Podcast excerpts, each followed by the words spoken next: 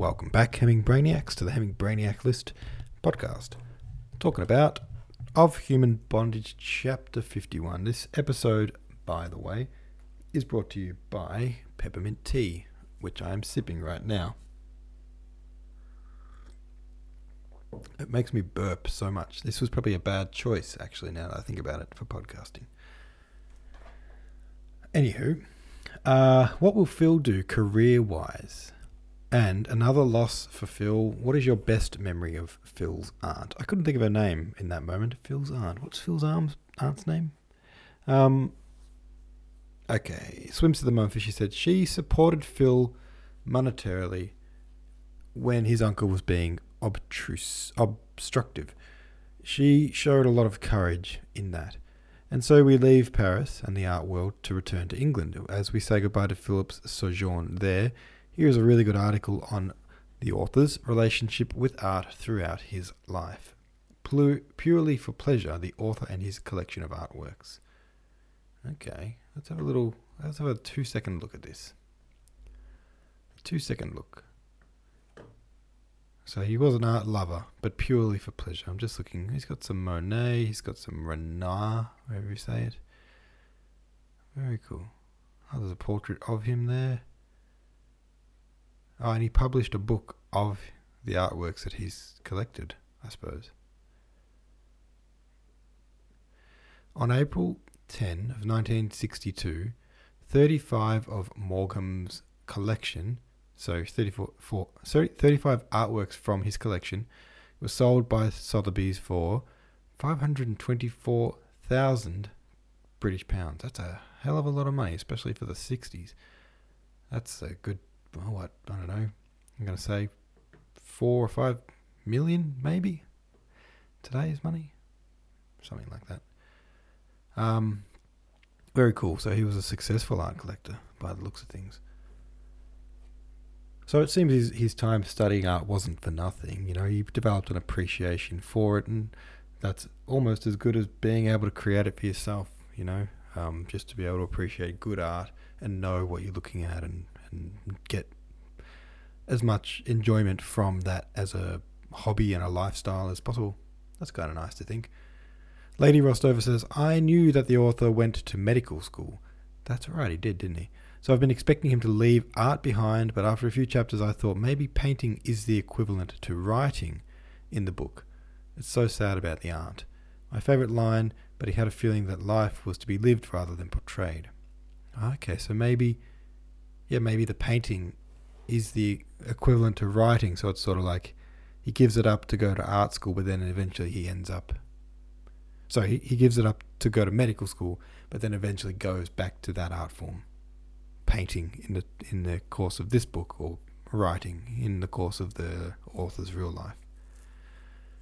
Maybe, but now that we know that he does appreciate art, the author, and that he went to medical school, maybe maybe he went like this: art, medical school, writing.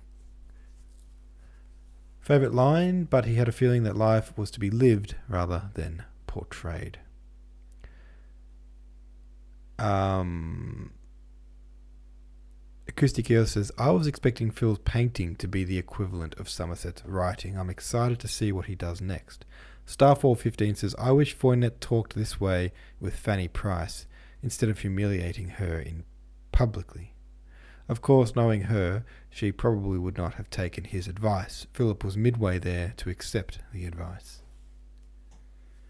I feel like he probably did start by speaking that way to her, and because um, it really seemed like they were trying to get the message through to her repeatedly, and she just would not accept it. Um, did it not? Did it not feel that way to you? Okay, that's our conversation done. Here's an advertisement for you. Um, oh my god, this is a long chapter. I'm just having a little sneaky peek. Uh, advertisement. Here we go. Uh, this podcast is brought to you by my book, Personal Fable. It's a ripper. Have a look at it at anderlouis.com. There you go. There's an ad. Chapter L2, 52. Next day, Philip arrived at Blackstable. Since the death of his mother, he had lost. He had never lost anyone closely connected with him. His aunt's death shocked him and filled him also with a curious fear. He felt for the first time his own mortality. He could not realize what life would be for his uncle without the constant companionship of the woman who had loved and tended him for forty years. He expected to find him broken down with hopeless grief. He dreaded the first meeting. He knew that he could say nothing which would be of use. He rehearsed to himself a number of op- apposite speeches. He entered the vicarage by the side door and went into the dining room. Uncle William was reading the paper. Your train was late, he said, looking up. Philip was prepared to give way to his emotion, but the matter of fact reception startled him. His uncle, subdued but calm, handed him the paper. There's a very nice little paragraph about her in the Blackstable Times, he said. Philip read it mechanically. Would you like to come up and see her? Philip nodded, and together they walked upstairs. Aunt Louisa was lying in the middle of the large bed, with flowers all around her. Would you like to say a short prayer? said the vicar. He sank on his knees, and because it was expected of him, Philip followed his example. He looked at the little shrivelled face. He was only conscious of one emotion what a waste of life. In a minute, Mr. Carey gave a cough and stood up. He pointed to a wreath at the foot of the bed. That's from the squire, he said. He spoke in a low voice as though he were in church, but one felt that as a clergyman he found himself quite at home. I expect tea is ready. They went down again to the dining room. The drawn blinds gave a lugubrious aspect. The vicar sat at the end of the table at which his wife had always sat and poured out the tea with ceremony. Philip could not help feeling that neither of them should have been able to eat anything, but when he saw that his uncle's appetite was unimpaired, he fell to his usual heartiness. They did not speak for a while. Philip set himself to eat an excellent cake with the air of grief which he felt was decent. Things have changed a great deal since I was a curate, said the vicar presently. In my young days, the mourners used always to give, be giving a pair of black gloves and a piece of black silk for their hats. Poor Louisa used to make the silk into dresses. She always said that twelve funerals gave her a new dress. Then he told Philip he, who had sent wreaths. There were twenty-four of them already when Mrs. Rawlinson's wife, sorry, when Mrs. Rawlinson, wife of the vicar of Fern, had died. She had 32, but probably a good many more would come the next day. The funeral would start at 11 o'clock from the vicarage, and they should beat Mrs. Rawlinson's easily. Louisa never liked Mrs. Rawlinson. I should take the funeral myself. I promised Louisa I would never let anyone else bury her. Philip looked at his uncle with disapproval when he took a second piece of cake. Under the circumstances, he could not help thinking it greedy. Mary Ann certainly likes capital cakes. I'm afraid no one else will make such good ones. She's not going, cried Philip with astonishment. Mary Ann had been at the vicarage ever since he could remember. She never forgot his birthday, but made a point always of sending him a trifle, absurd but touching. He had a real affection for her. Yes, answered Mr. Carey, I don't think it would do to have a single woman in the house. But good heavens, she must be over forty. Yes, I think she is, but she's been rather troublesome lately. She's been inclined to take too much on herself, and I thought this was a very good opportunity to give her notice. It's certainly one which isn't likely to recur, said Philip. He took out a cigarette, but his uncle prevented him from lighting it. Not until after the funeral, Philip, he said, gently. All right, said Philip. It wouldn't be quite respectful to smoke in the house as long as your poor Aunt Louisa is upstairs. Josiah Graves, churchwarden and manager of the bank, came back to dinner at the vicarage after the funeral. The blinds had been drawn up, and Philip, against his will, felt a curious sensation of relief. The body in the house had made him uncomfortable. In life, the poor woman had been all that was kind and gentle, and yet, when she lay upstairs in her bedroom, cold and stark, it seemed as though she cast upon the survivors a baleful influence. The thought horrified Philip. He found himself alone for a minute or two in the dining room with the churchwarden. I hope you'll be able to stay with your uncle a while, he said. I don't think he ought to be left alone just yet. I haven't made any plans, answered Philip. If he wants me, I shall be very pleased to stay. By way of cheering the bereaved husband, the churchwarden during dinner talked of a recent fire at Blackstable, which had partly destroyed the Wesleyan chapel. I hear they weren't insured, he said, with a little smile. That won't make any difference, said the vicar. They'll get as much money as they want to rebuild. Chapel people are always ready to give money. I see that Holden sent a wreath. Holden was the dissenting minister, and though for Christ's sake he died for both of them, Mr. Carey nodded to him in the street. He did not speak to him. I think it was very pushing, he remarked. There were forty one wreaths. Yours was beautiful. Philip and I admired it very much. Don't mention it, said the banker. He had noticed with satisfaction that it was larger than anyone else's. It had looked very well. They began to discuss the people who attended the funeral. Shops had been closed for it, and the churchwarden took out of his pocket the notice which had been printed. Owing to the funeral of Mrs. Carey, this establishment will not be opened till one o'clock. It was my idea, he said. I think it was very nice of them to close, said the vicar. Poor Louisa would have appreciated that. Philip ate his dinner. Mary Ann had treated the day as Sunday, and they had a roast chicken and gooseberry tart. I suppose you haven't thought about a tombstone yet, said the churchwarden. Yes, I have. I thought of a plain stone cross, Louisa. Was always against ostentation. I don't think one can do much better than a cross. If you're thinking of a text, what do you say to with Christ, which is far better? The vicar pursed his lips. It was just like Bismarck to try to settle everything himself. He did not like that text. It seemed to cast an aspersion on himself. I don't think I should put that. I much prefer the Lord has given and the Lord has taken it away. Oh, do you? That always seems to me a little indifferent. The vicar answered with some acidity, and Mr. Graves replied in a tone which the widower thought too authoritative to, for the occasion. Things were going rather far if he could not choose his own text for his own wife's tombstone. There was a pause, and then the conversation drifted to parish matters. Philip went into the garden to smoke his pipe. He sat on a bench and suddenly began to laugh hysterically. A few days later, his uncle expressed the hope that he would spend the next few weeks at Blackstable. Yes, that will suit me very well, said Philip. I suppose it'll do you. It'll do if you go back to Paris in September. Philip did not reply. He had thought much of the Foy- of what Foinet had told him, but he was still so undecided that he did not wish to speak of the future. There would be something fine in giving up art because he was convinced that he could not excel, but unfortunately it would seem so only to himself. To others it would be an admission of defeat, and he did not want to confess that he was beaten. He was an obstinate fellow, and the suspicion that his talent did not lie in one direction made him inclined to force circumstances and aim, notwithstanding, precisely in that direction. He could not bear that his friends should laugh at him. This might have prevented him from ever taking the definite step of abandoning the study of painting, but the different environment made him, on a sudden, see things differently. Like many another, he discovered that crossing the channel makes things which had seemed important singularly futile. The life which had been so charming that he could not bear to leave it now seemed inept.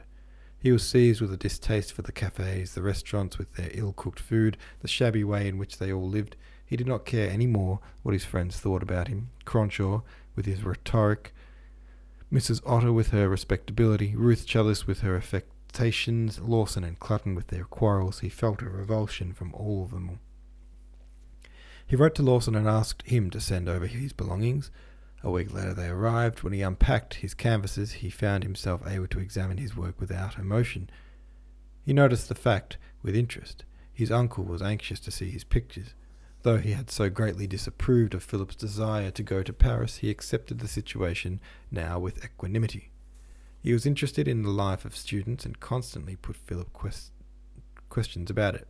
He was in fact a little proud of him because he was a painter, and when people were present made attempts to draw him out. He looked eagerly at the studies of models which Philip showed him. Philip set before him his portrait of Miguel Ajuria. Ajuria. Why did you paint him? asked Mr. Carey. Oh, I wanted a model, and his head interested me. As you haven't got anything to do here, I wonder you don't paint me. It would bore you to sit. I think I should like it. We must see about it. Philip was amused at his uncle's vanity. It was clear that he was dying to have his portrait painted. To get something for nothing was a chance not to be missed. For two or three days he threw out little hints. He reproached Philip for laziness, asked him when he was going to start work, and finally began telling everyone he met that Philip was going to paint him. At last there came a rainy day, and after breakfast Mr. Carey said to Philip, Now, what do you say to starting on my portrait this morning? Philip put down the book he was reading and leaned back in his chair. I've given up painting, he said. Why? asked his uncle in astonishment. I don't think there's much object in being a second rate painter, and I came to the conclusion that I should never be anything else. You surprise me. Before you went to Paris, you were quite certain that you were a genius. I was mistaken, said Philip. I should have thought now you'd taken up a profession, you'd have the pride to stick to it. It seems to me that what you lack is perseverance. Philip was a little annoyed that his uncle did not even see how truly heroic his determination was. A rolling stone gathers no moss, proceeded the clergyman. Philip hated that proverb above all, and it seemed to him perfectly meaningless. His uncle had repeated it often during the arguments which had preceded his departure from business. Apparently, it recalled the occasion to his guardian. You're no longer a boy, you know. You must begin to think of settling down. First, you insist on becoming a chartered accountant, and then you get tired of that and you want to become a painter. And now, if you please, you change your mind again. It points to. He hesitated for a moment to consider what defects of character exactly it indicated, and Philip, Philip finished the sentence. Irresolution, incompetence, want of foresight, and lack of determination. The vicar looked up at his nephew quickly to see whether he was laughing at him. Philip's face was serious, but there was a twinkle in his eye which irritated him. Philip should really be getting more serious, he felt. It might it he felt it right to give him a rap over the knuckles. Your money matters have nothing to do with me now. You're your own master, but I think you should remember that your money won't last forever, and the unlucky deformity you have doesn't exactly make it easier for you to earn a living. Philip knew by now that whenever anyone was angry with him, his first thought was to say something about his club foot. His estimate of the human race was determined by the fact that scarcely anyone failed to resist the temptation, but he had trained himself not to show any sign that the reminder wounded him. He had even acquired control over the blushing which in his boyhood had been one of his torments. As you justly remark, he answered, my money matters have nothing to do with you, and I am my own master. At all events, you will do me the justice to acknowledge that I was justified in my opposition when you made up your mind to become an art student. I don't know so much about that. I dare say one profits more by the mistakes one makes off one's own bat than by doing the right thing on somebody else's advice. I've had my fling, and I don't mind settling down now. What at? Philip was not prepared for the question, since in fact he had not made up his mind. He had thought of a dozen callings, the most suitable thing you could do is to enter your father's profession and become a doctor. Oddly enough, that is precisely what I intend. He had thought of doctoring among other things, chiefly because it was an occupation which seemed to give a good deal of personal freedom, and his experience of life in an office had made him determined never to have anything more to do with one. His answer to the vicar slipped out almost unawares because it was in the nature of a repartee, it amused him to make up his mind in that accidental way, and he resolved then and there to enter his father's old hospital in the autumn. Then your two years in Paris may be regarded as so much wasted time. I don't know about that. I had a very jolly two years, and I learned one or two useful things. What? Philip reflected for an instant, and his answer was not devoid of a gentle desire to annoy. I learned to look at hands, which I'd never looked at before, and instead of just looking at houses and trees, I learned to look at houses and trees against the sky, and I learned also that shadows are not black but coloured. I suppose you think you're very clever. I think your flippancy is quite inane. All right, there we go. There's another chapter down. Phil. Standing up for himself a little bit there. He no longer fears the vicar, I can tell you that much. Have your say about this chapter on the subreddit. Thanks very much for listening, and I'll see you tomorrow.